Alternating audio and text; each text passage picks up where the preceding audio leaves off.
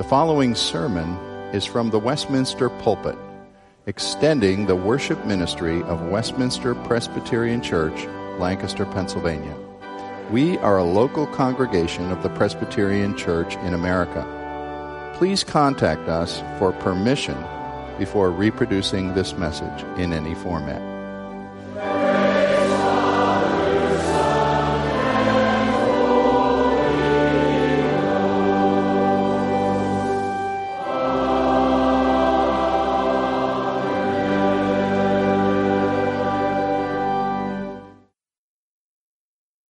Corinthians 9, verses 19 through the end of chapter 9, and our focus is going to be on the very concluding paragraph, verses 24 to 27, but I want to read all of it to us. Beginning at verse 19, hear the word of God. For though I am free from all, I have made myself a servant to all that I might win more of them. To the Jews I became as a Jew in order to win Jews. To those under the law I became as one under the law though not being myself under the law, that I might win those under the law. To those outside the law, I became as one outside the law, not being outside the law of God, but under the law of Christ, that I might win, that I might win those outside the law. To the weak, I became weak, that I might win the weak. I have become all things to all people, that by all means I might save some. I do it all for the sake of the gospel, that I may share with them in its blessings. Do you not know that in a race all the runners run, but only one receives the prize? So run that you may obtain it. Every athlete exercises self control in all things. They do it to receive a perishable wreath, but we an imperishable. So I do not run aimlessly.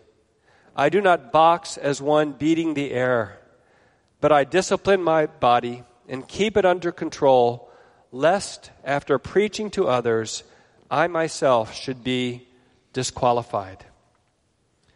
Father, we pray for your understanding. We pray for your enlightenment. We pray for the work of the Spirit that you would accompany your word with understanding and power given to us. We need you.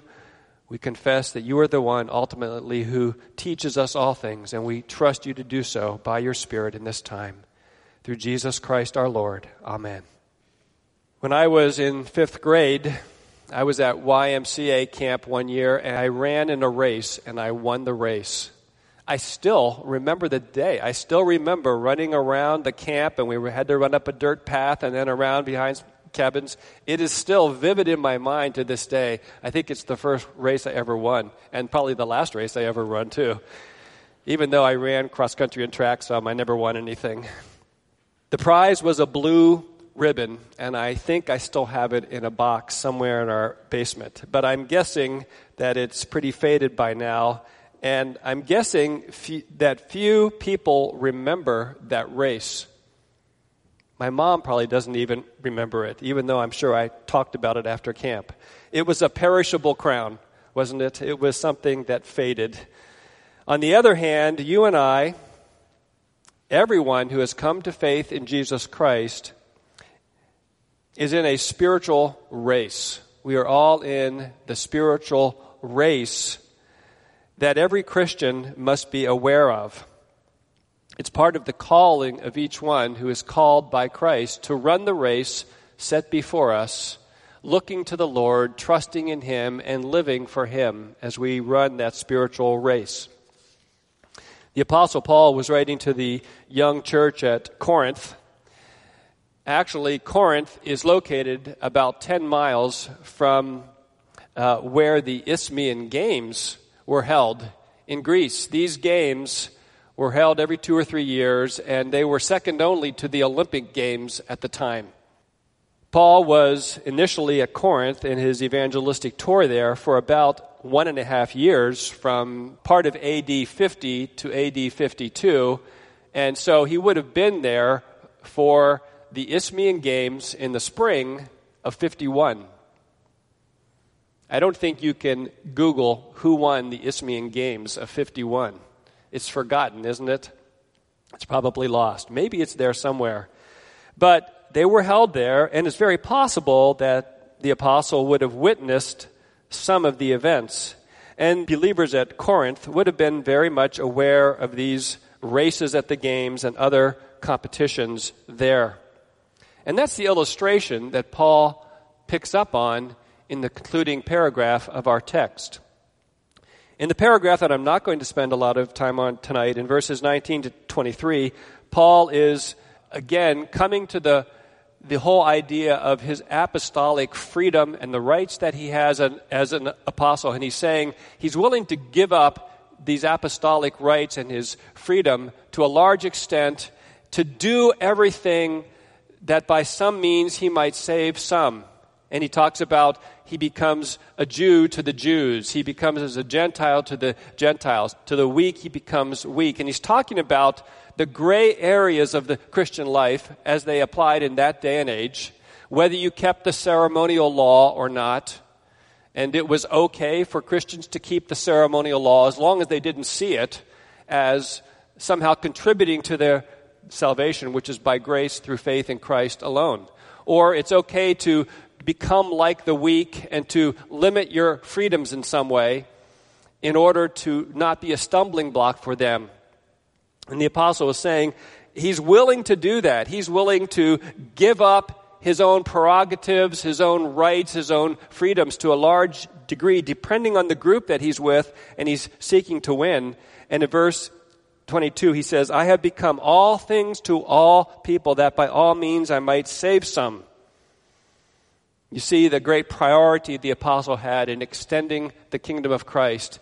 And then he bridges into really the application of this principle to the believers at Corinth and to all of us in a more generalized way, not simply in terms of what we are willing to do to reach others for Christ, but the whole matter of being willing to run the spiritual race, as it were, for Jesus Christ.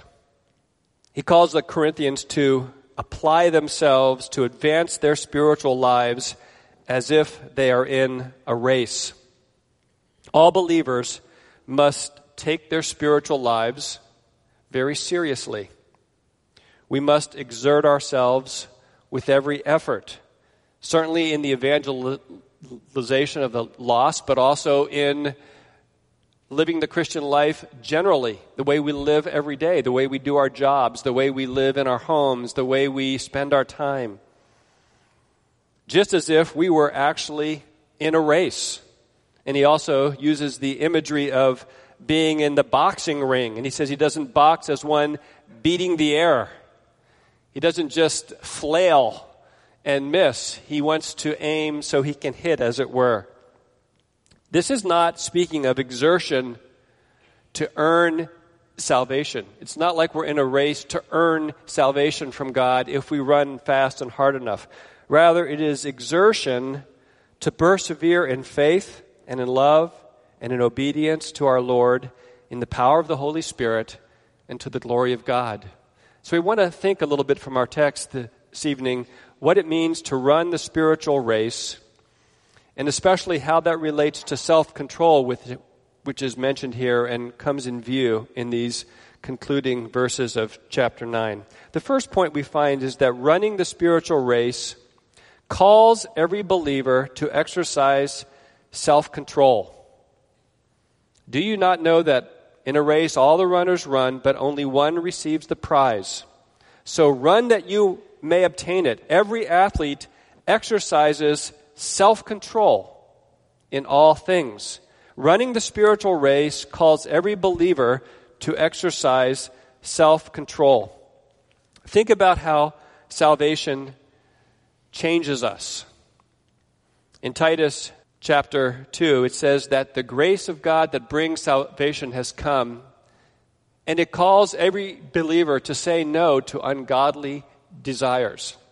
I think that summarizes the way change takes place in the believer's life. It's from the inside out. It's basically saying the grace of God, which is a summary of the work of salvation in Christ. The grace of God comes to us, we receive it by faith, and then it transforms us from inside out.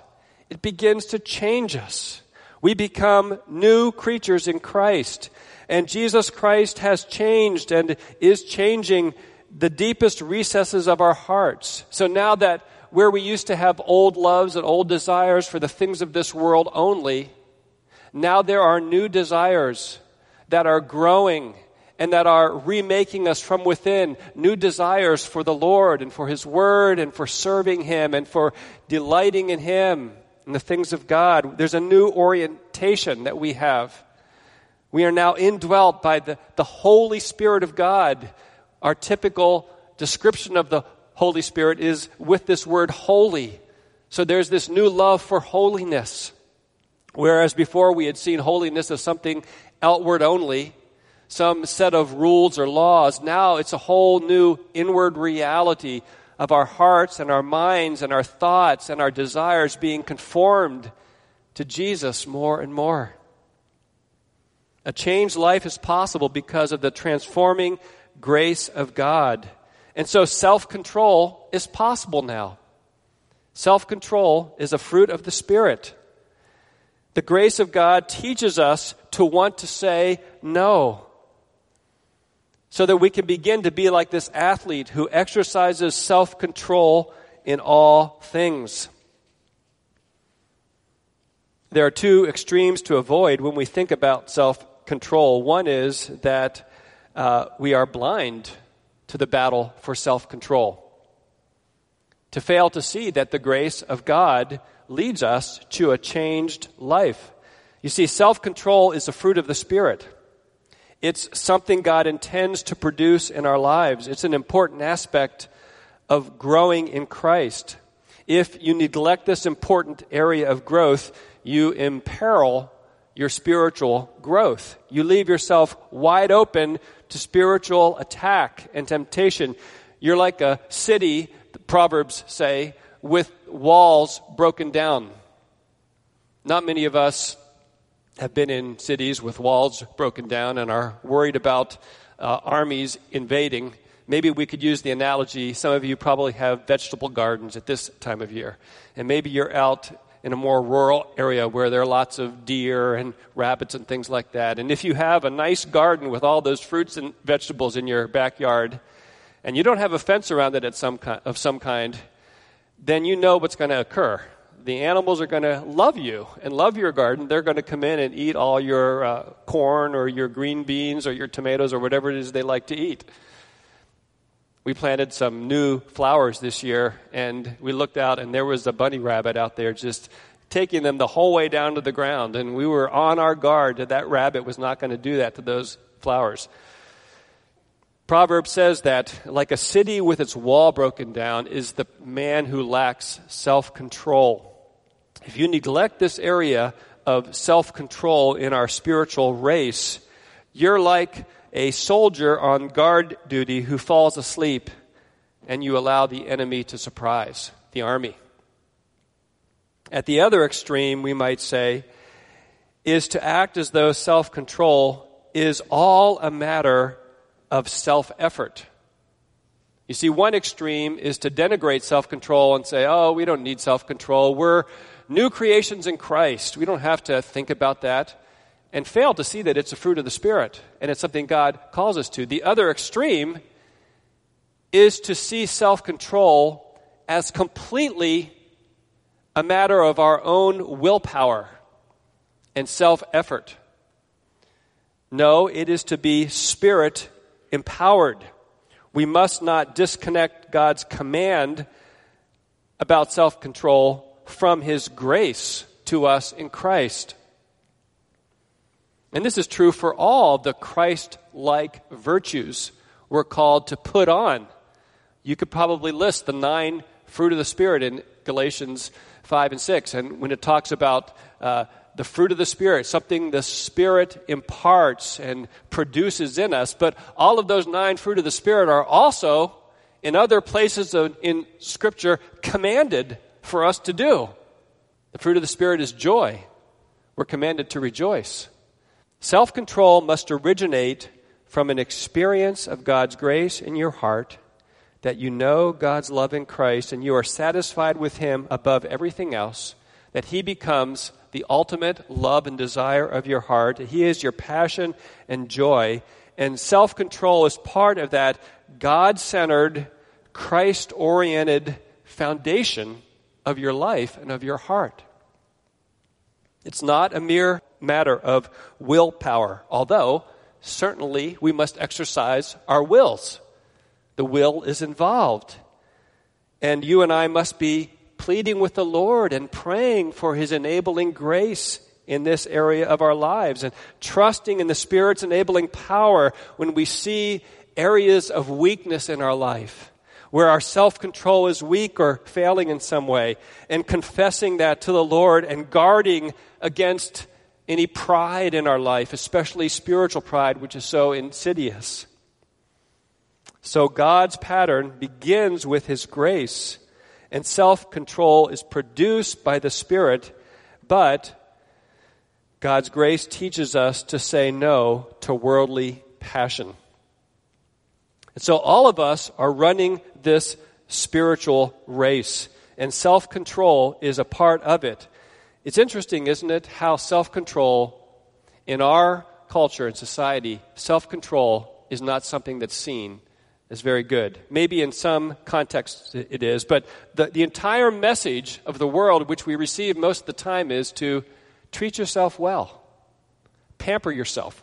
Really, you deserve a break today was what the McDonald's theme used to be. I think I need to go and get a latte or one of those um, milkshakes they have that are so good. You know, they have a small and a medium milkshake at McDonald's. But if you get the medium, it's very big, just so you know. But I only got a medium, right? The culture says if it feels good, do it. All your desires are okay and simply part of being human, so don't feel any guilt about indulging. Isn't that the message that our culture is giving to us. But in sharp contrast to this, the Word of God speaks clearly about the nature of the spiritual race we are in. He says all of us are in this race. Every athlete exercises self control in all things. And the implication is if the athletes do it for a perishable crown, how much more should we learn to run this spiritual race by exercising self control? Secondly, we find that running the spiritual race calls us to submit our whole being to God. Running the spiritual race calls us to submit our whole being to God mind, body, emotions. Here in verses 26 and 27, Paul emphasizes submitting his body to self control with the goal of this greater good of the evangelization of the known world at his time. He says, So I do not run aimlessly, I do not box as one beating the air, but I discipline my body. Literally, I beat my body. And I think it's good that they didn't translate it that way in the ESV. I discipline my body and keep it under control, lest after preaching to others, I myself should be disqualified. Think about these arenas that I've mentioned. The body first. Paul specifically mentions the body here.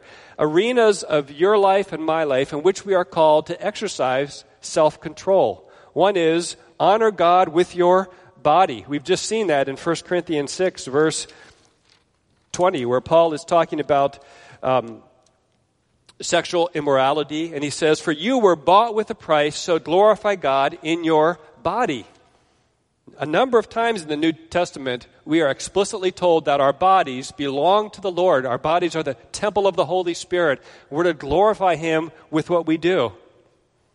The context of 1 Corinthians 6 was sexual immorality, so that's certainly one application of this. But there are many ways Christians are called to be self controlled. What we look at, what we talk about and joke about, what we think about, what we imagine. And we know that one of the, the best scriptural exhortation when it comes to sexual temptation is to flee temptation, like Joseph with Potiphar's wife. Or like Paul says to Timothy in 2 Timothy 2 flee the evil desires of youth.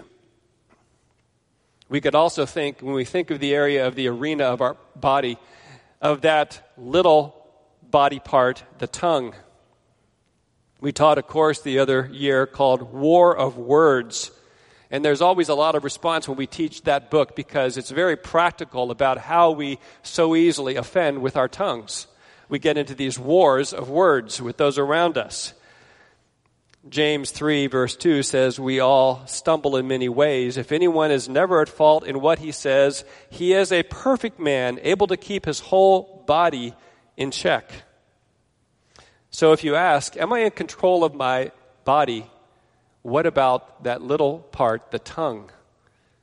And James is calling us to examine ourselves. Or we could think of other bodily appetites, just normal eating drinking, the danger of gluttony, the danger of, of alcohol abuse or drug abuse or things like that? Or what about laziness? This is a major area of self control.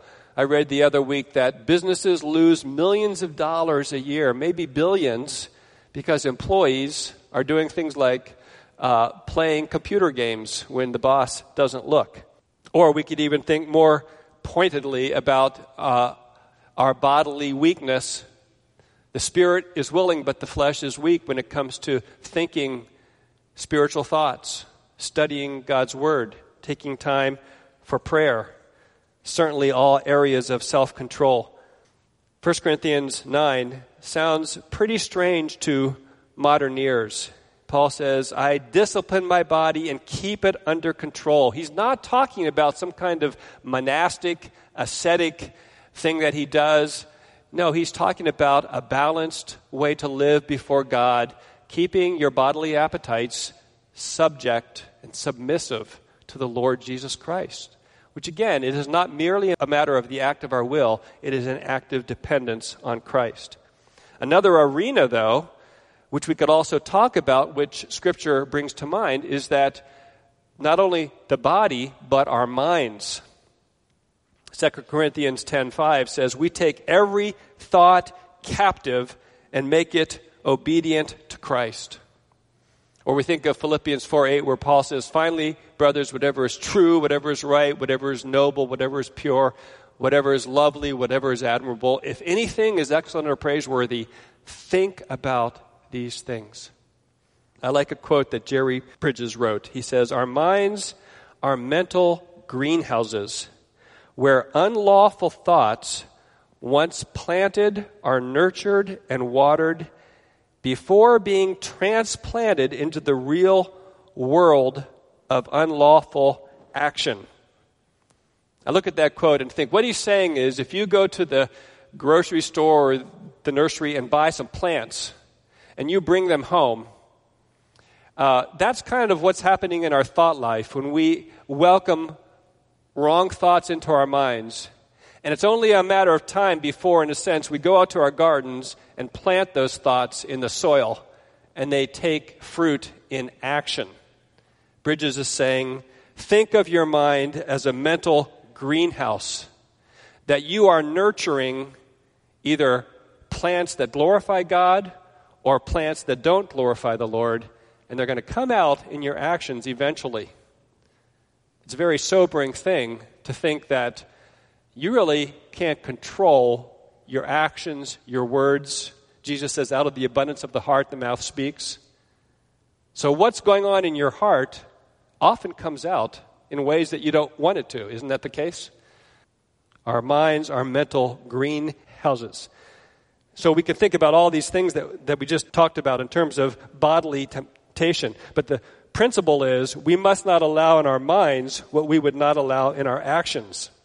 The, the tough thing about our minds and our thoughts is that we know that that's an area of our life that only God sees. We can hide our thoughts, we can hide our minds from everyone else. But for the person who loves the Lord Jesus Christ, who walks in the fear of the Lord, and to walk in the fear of the Lord means that you have a reverence for God that you are seeking to live before Him, knowing that your life, your thoughts, your heart are always laid bare before Him. It's in accordance with Psalm 139, where the psalmist says, You perceive my thoughts from afar, and before a word is on my tongue, you know it completely, O Lord. So, when it comes to the area of our minds and self control, we need to think about the kind of prayer that we read in Psalm 19. May the words of my mouth and the meditation of my heart be pleasing in your sight, O Lord, my rock and my redeemer. Or we need to think of Proverbs 4:23. Above all else, guard your heart, for it is the wellspring of life. We need to pray for God's grace to guard if we're going to be growing in self control. And then we could also talk about the arena of our emotions.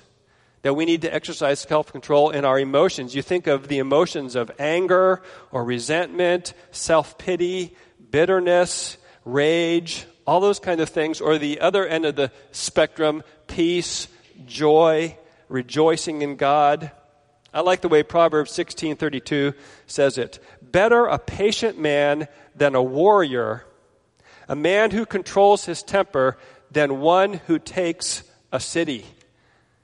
Remember how the Battle of the Alamo took place, and those Texans tried to defend that old kind of uh, church, and it was had a wall to it and a, a lower back wall. But finally, when the uh, superior forces of Santa Anna took over after uh, wave after wave was repulsed, it fell. Well, Proverbs is saying it's one thing to take a city. Really, there have been lots of cities taken by ungodly men. Better a, a, a patient man than a warrior who takes a city. I was reading a Wall Street Journal article the other week that said venting your anger has now been proven scientifically to not work.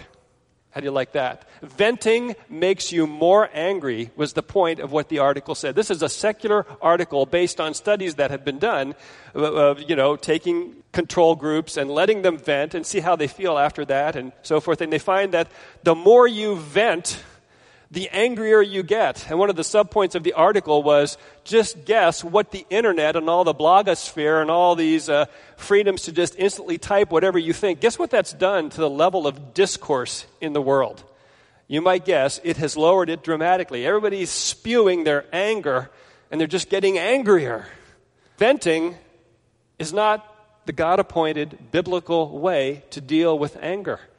The biblical way is repentance turning to the Lord, confessing your sin, humbling yourself before God, bowing before Him, asking for His grace to forgive you and to change you from within. That's the way we're to deal with anger in our lives. Yes, there are some ways to appropriately express it, maybe discuss with the person what is on your mind, but not just to vent in this haphazard way. So, all these arenas of our life body, mind, emotions we're called to give ourselves to obey God's word and to run the spiritual race, growing in self control as we trust in the grace of our Lord Jesus Christ. And to take heed to small steps to growth, to daily enter these battles of self control to seek to please the Lord. And we must remember it's a daily thing. It's a step by step thing. There are small steps. It's often two steps forward, one step back but we're trusting the Lord. And this brings us to our final point. Running the spiritual race calls us to keep the great goal in view. Running the spiritual race calls us to keep the great goal in view. Verse 25 puts it this way They do it to receive a perishable wreath, but we an imperishable. We look forward to the imperishable wreath. And the explanation here is not that Paul is speaking about earning salvation in some way, meriting salvation, being good so that God will receive you. No, he's made it very clear in 1 Corinthians that salvation is a free gift of God by grace alone, through faith alone in Jesus Christ. But there is this call to perseverance. It's interesting how Scripture helps us with both the promises that Scripture holds forth the promise of the imperishable crown, but also the warnings of Scripture as well. And there are these warnings, and Paul concludes with this that often commentators are confused by and people don't understand it when Paul says, I discipline my body and keep it under control, lest after preaching to others, I myself should be disqualified. And people tend to want to make that say something less than Paul is speaking about apostasy. They want it to say, maybe, I don't want to be disqualified for my re- reward. In other words, I don't want to enter heaven without the full reward. I don't think that's the case. I don't think there's anything wrong with taking this in its ultimate sense. But it's not as though Paul was fearful that he wasn't saved or was going to lose his salvation in any sense. No, Paul is just speaking about the reality that even as a preacher of the gospel, even as the apostle to the Gentiles, Paul knew the warnings of Scripture were clear, that there was, Scripture made it clear, it was necessary for every believer to persevere in faith. Scripture says God keeps us to the end. Yes. 1 Peter 1 13, we are kept by the power of God through faith for a salvation ready to be revealed. We are kept by the power of God, but God keeps us by enabling us to persevere. So, Scripture many times talks about the warnings. You must persevere if you persevere. And in fact, we're going to move into chapter 10 next time with these strenuous warnings against idolatry. And Paul is going to talk about the example of the ancient Israelites and how they, in the wilderness, how they fell into idolatry and they died and things like that. And he says, and those things apply to us as well. So be on your guard. Scripture has both the promises and the warnings for us, and we need both. Yes, the promises are supreme, and this promise of the imperishable crown is one of the highest goals that there is, but the warnings are to be taken as well. It reminds me of Paul in Philippians 3 when he says, Not that I have already obtained this or am already perfect but I press on to make it my own because Christ Jesus has made me his own. Brothers, I do not consider that I myself have made it my own, but one thing I do, forgetting what lies behind and straining forward to, lies, to what lies ahead, I press on toward the goal for the prize of the upward call of God in Christ Jesus. There's that imperishable crown it is the fullness of knowing Jesus Christ in glory. It is not some kind of temporal prize. The prize is Jesus Christ and fully knowing Him and being known by Him. You and I have that assurance. We don't need to be shaken in our faith. He wasn't trying to scare the Corinthians in that negative sense. But the assurance that God gives us is not an assurance that allows for license. Paul doesn't say, uh, let's sin that grace may abound. That was the accusation that was thrown at him, and he, he refutes that in Romans 6. But he knew that even he, the Apostle Paul, was called to persevere so that after preaching to others, he wouldn't be disqualified. We work at being like Christ. We exercise self control. We run the spiritual race out of a new power at work within us. But we also work at being like Christ out of an assurance of our true destiny. And this is such a great encouragement to us. We struggle in this life. We fall, we fail, we sin, we get up, we confess our sin, we brush ourselves off. We know that we're received by Christ, but there is coming a day when Jesus Christ will appear. And that ultimate hope of every true, believer is the anchor that keeps us founded on the rock. And it's the accurate and eternal perspective that enables us to see through the self serving nature of our wrong desires and to hold to Jesus Christ. And it's that hope that enables us to keep running the spiritual race. You know, I saw some photos and some video footage this week of refugees. You know, they're all pouring from Africa and Asia into Greece through the island of Kos, but other areas as well. They're pouring in, and there was this one photograph of a young man who had come in. He, was, he had struggled up the beach, stony beach, and you just saw him kneel down and kiss the earth. Just so happy to be out of that war torn area. And you just think what goes through refugees' minds. They've arrived, at least they're in Greece, and a lot of them are moving across into Macedonia and elsewhere and trying to get into other parts of Western Europe. But they've arrived. You know, just think that you and I are going to pass on to that true, glorious shore one day. It might be very close. There are some of us here this night who might be on the other side tomorrow or next Lord's Day. That is the motivation that enables us to run the spiritual race, that we look forward to the prize of knowing Jesus Christ our Lord. And so we're willing to give up anything, to count any cost, to face any self control, to discipline our bodies, to control our minds, to give our emotions to God for the glory of Jesus, our Savior and Lord. Let us pray. Father, we ask for you to help us to run this race. You know the details for each one of us, where we are this week, what the temptations are, what the struggles are, what the sorrows are. What are the ways that we need to trust in you, to believe your word, to cry out to you, to fight the fight of faith, to run the race before us with perseverance, with faith and holiness and love? Give us grace to do so. Help us to rejoice always in Jesus our Lord, and we pray in his name. Amen.